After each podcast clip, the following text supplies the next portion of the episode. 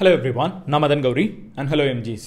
இது வரைக்கும் நம்ம எத்தனையோ பிரியாணி கேள்விப்பட்டிருப்போம். Chicken biryani, mutton biryani, dum biryani, veg biryani. Madurai veg பிரியாணிலாம் பிரியாணியே கிடையாதுன்னு சொல்கிறவங்களுக்கு, என்னை மாதிரி பாவப்பட்டு வெஜிடேரியனுக்கு வெஜ் பிரியாணி பிரியாணி தாங்க. பட் முக்கியமான விஷயம் என்னென்னு பார்த்தீங்கன்னா, இத்தனை பிரியாணி கேள்விப்பட்டாலும் என்னைக்காவது ஒரு ஹியூமன் பிரியாணி கேள்விப்பட்டிருக்கீங்களா?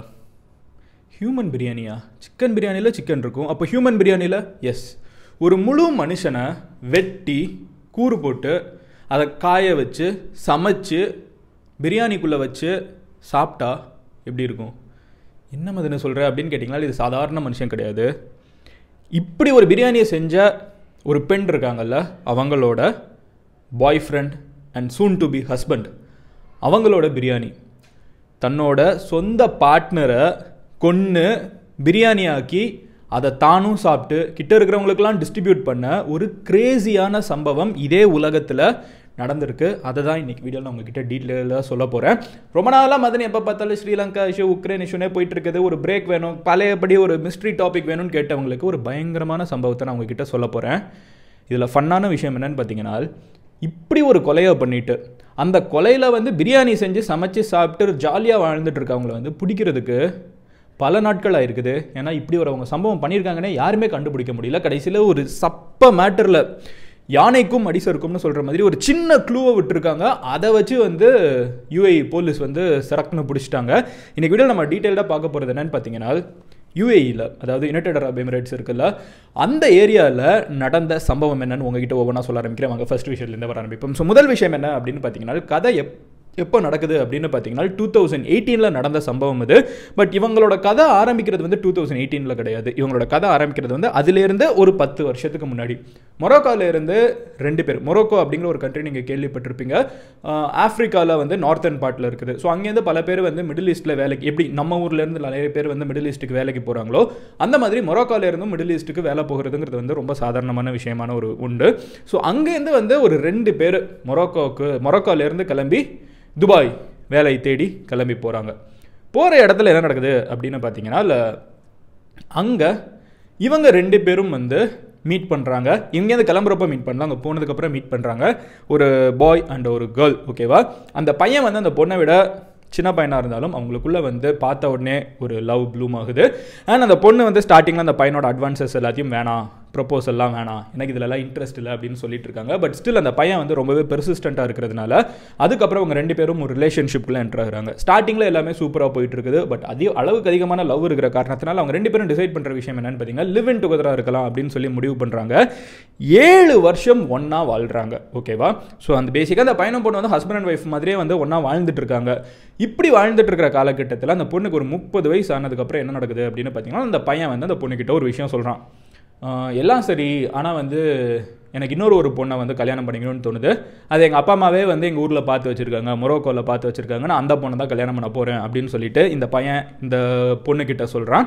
இவங்க கல்யாணம் பண்ண போகிறதா சொல்லி தான் அவங்க 2 பேரும் ரிலேஷன்ஷிப்லேயே இருந்திருக்காங்க. 7 வருஷம் அந்த பையன் அந்த பொண்ணுக்கிட்ட நான் உடனே தான் கல்யாணம் பண்ணிக்க போகிறேன்னு சொல்லி ப்ராமிஸ் பண்ணி ஒன்றா வாழ்ந்துருக்காங்க.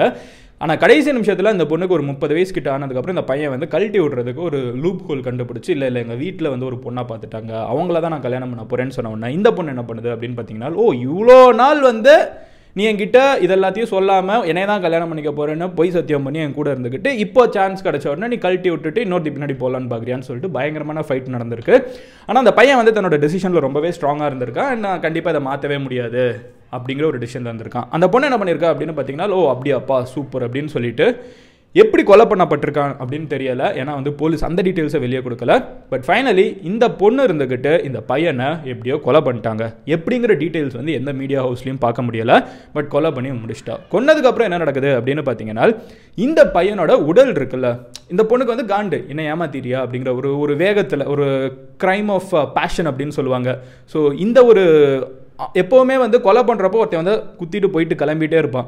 எஸ்பெஷலி நம்ம ஒரு எமோஷ்னலாக கொலை பண்ணுற ஒருத்தங்க ரொம்ப நிதானமாக பொறுமையாக கொலை பண்ணுவாங்க.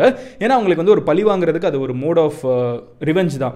ஸோ இந்த பையனை கொலை பண்ணுறாங்க. கொண்டுட்டு என்ன பண்ணுறாங்க அப்படின்னு பார்த்தீங்கன்னா, இந்த பாடியை டிஸ்போஸ் பண்ணோம்ல, எப்படி டிஸ்போஸ் பண்ணுறதுன்னு யோசிக்கிறப்போ நம்மளுக்கே தெரியும், யுஏஇலாம் ரொம்ப ஸ்ட்ரிக்டான கண்ட்ரி. நம்ம ஊரில் இருக்கிற மாதிரி எங்கேயும் போய் அவ்வளோ ஈஸியாலாம் டிஸ்போஸ் பண்ண முடியாது. அண்ட் ரொம்ப காம்ப்ளிகேட்டடான ஒரு விஷயம். ஸோ இந்த பொண்ணு என்ன பண்ணுறா அப்படின்னு பார்த்தீங்கன்னா, உடம்பை ஃபுல்லாக துண்டு துண்டாக வெட்டுறா. வெட்டி முடிச்சுட்டு உடம்பு அவ்வளோ சதை இருக்குது, எதை பாத்ரூமில் டாய்லெட்லலாம் அனுப்ப முடியுமா அனுப்பிச்சாச்சு, மீதியுமே அவ்வளோ மசில் இருக்குது, அவ்வளோ உடம்பு. யோசிச்சு பாருங்கள், யோசிக்கிறதுக்கே வந்து கொடூரமாக இருக்குது. பட் மொத்த பாடியும் வந்து சாப் பண்ணி வச்சதுக்கப்புறம் சமைக்க ஆரம்பிக்கிறார். அந்த பொண்ணோட பிரெயின் எப்படி வேலை செய்து பாருங்கள். பிரியாணி சமைக்கிறோம் அப்படின்னு சொல்லிட்டு ஒரு மேசிவான அண்டாவில் இந்த தன்னோட சொந்த பாய் ஃப்ரெண்டோட இல்லை டு பி ஹஸ்பண்டோட மசில்ஸ் எல்லாத்தையும் உள்ளுக்குள்ளே போட்டு ஒரு பெரிய பிரியாணி அண்டா வச்சு நல்லா கிண்டி முடிச்சு பிரியாணி சமைச்சிட்றா. பிரியாணியாக சமைச்சதுக்கப்புறம் அவ்வளோ பிரியாணி எப்படி ஒருத்தங்க சாப்பிட முடியும்? ஸோ என்ன பண்ணுறா அப்படின்னு பார்த்தீங்கன்னா, கிட்ட வந்து நிறைய பாகிஸ்தானி லேபரர்ஸ் வந்து ஒர்க் பண்ணிட்டுருக்காங்க. அண்ட் அவங்க வந்து அங்கேயே பல வருஷமாக ஸ்டே பண்ணிட்டுருக்காங்க. இவங்க எல்லாமே வந்து ஒரே அப்பார்ட்மெண்ட்ஸில் இருக்கிறதுனால இவங்களுக்குலாம் தெரியும் அங்கே வந்து ஒரு 10-15 பேர் இருக்காங்க. ஸோ இந்த பொண்ணு என்ன பண்ணுறா அப்படின்னு பார்த்தீங்கன்னா, அது வந்து ஒரு ஃபங்க்ஷன், ஏதோ ஒரு முஸ்லீம் ஈவெண்ட், ஒரு ஃபெஸ்டிவல் நடக்கிற ஒரு காலகட்டம்ங்கிறதுனால உங்களுக்கு பிரியாணி நான் தரேன் அப்படின்னு சொல்லிட்டு இந்த பொண்ணு என்ன பண்ணுறா அப்படின்னு பார்த்தீங்கன்னா, இவ்வளோ பெரிய ஒரு பிரியாணி அண்டாவில் செஞ்ச பிரியாணி வந்து அங்கே இருக்கிற அத்தனை பாகிஸ்தானி லேபரர்ஸ்க்கும் வந்து கொடுத்துட்றோம். அந்த லேபரர்ஸும் வந்து வச்சு சாப்பிட்டு முடிச்சுட்டு, ஐயோ எனக்கு இன்னும் இருக்கா அக்கா அப்படின்னு சொல்லி கேட்டு மறுபடியும் ரெண்டாவது முறை வந்து வச்சு சாப்பிட்றாங்க. பேசிக்காக அந்த பிரியாணியை வந்து இவ்வளவு கொஞ்சம் சாப்பிட்றோம், அதே மாதிரி அந்த பாகிஸ்தானி லேபரர்ஸும் சாப்பிட்றாங்க. இதில் நடுவில் ஒரு முக்கியமான விஷயம் என்னென்னு பார்த்தீங்கன்னா, சமைக்கிறப்போ வந்து ரொம்ப காம்ப்ளிகேஷன்ஸ் வந்துருக்குது, இவ்வளோ மசில்ஸ் அதுன்னு சமைக்கிறப்போ. ஸோ என்ன பண்ணியிருக்கான்னு பார்த்தீங்கன்னா, அவங்களோட பெஸ்ட் ஃப்ரெண்டு ஒரு பொண்ணு பக்கத்து ஃப்ளாட்டில் வந்து அவங்க கல்யாணமே கப்பலாக இருக்கிற ஒருத்தங்க, அந்த பொண்ணையும் வந்து கூப்பிட்டு தான் சமைச்சிருக்காங்க. அந்த பொண்ணுக்கு அப்பவும் அறிவு வரல, என்னடா இது வந்து சிக்கனும் கிடையாது மட்டனும் கிடையாது, என்ன பிரியாணியே தெரியலையே அப்படின்னு வந்து யோசிக்கிறத விட்டுட்டு அந்த பொண்ணு சேர்ந்தே சமைச்சிருக்கா, அந்த பொண்ணுக்கு அந்த அறிவு இல்லை. ஸோ இவங்களும் சாப்பிட்டு முடிச்சிருக்காங்க. கதம் முடிஞ்ச கதையாகவே இருந்திருக்கு. போலீஸ் கிட்ட மாட்டில் எதுவுமே கிடையாது. ப்ராப்பர்லி டிஸ்போஸ்டு, ஒரு பாடியை வந்து டிஸ்போஸ் பண்ணுறதுக்கு இப்படி ஒரு கதை நம்ம கேள்விப்பட்டிருக்கவே மாட்டோம். இதை வந்து இந்த கதை எனக்கு எப்போ தெரியும்னு பார்த்தீங்கன்னா, 2019 வந்து நம்ம கத்தார் போயிருந்தப்போ, அதுவும் மிடில் ஈஸ்ட் தானே, அங்கே போயிருந்தப்பமே வந்து நிறைய பேர் எங்கிட்ட அங்கே இருக்கிற தமிழர்கள் வந்து இந்த கதையை சொன்னாங்க, மதன் இப்படி ஒன்று நடந்துருச்சு மதன், இதை பற்றி நீங்கள் பேசலாம்ல அப்படின்னு சொல்லிட்டு. அப்போ நான் அதை நம்பலை, இதெல்லாம் சும்மா கதையாக இருக்குன்னு. இப்போ நான் சர்ச் பண்ணி பார்க்குறப்போ பயங்கரமான சம்பவமாக நான் இன்றைக்கி எடுத்திருந்தேன். ஸோ அதுக்கப்புறம் நடக்குது அப்படின்னு பார்த்தீங்கன்னா, 3 மாதத்துக்கு வந்து எந்த கேள்வியுமே இல்லைங்க. 100 நாளுக்கு ஒரு கொலையை பண்ணிவிட்டு அந்த பொண்ணு நிம்மதியாக இருக்கா.